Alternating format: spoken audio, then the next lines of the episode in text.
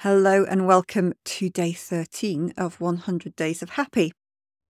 And today I'm really thinking about perseverance and what it means.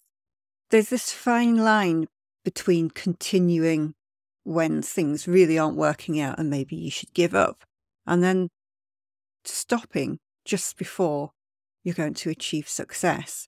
And it's checking in with your intuition and your knowing as to whether you continue.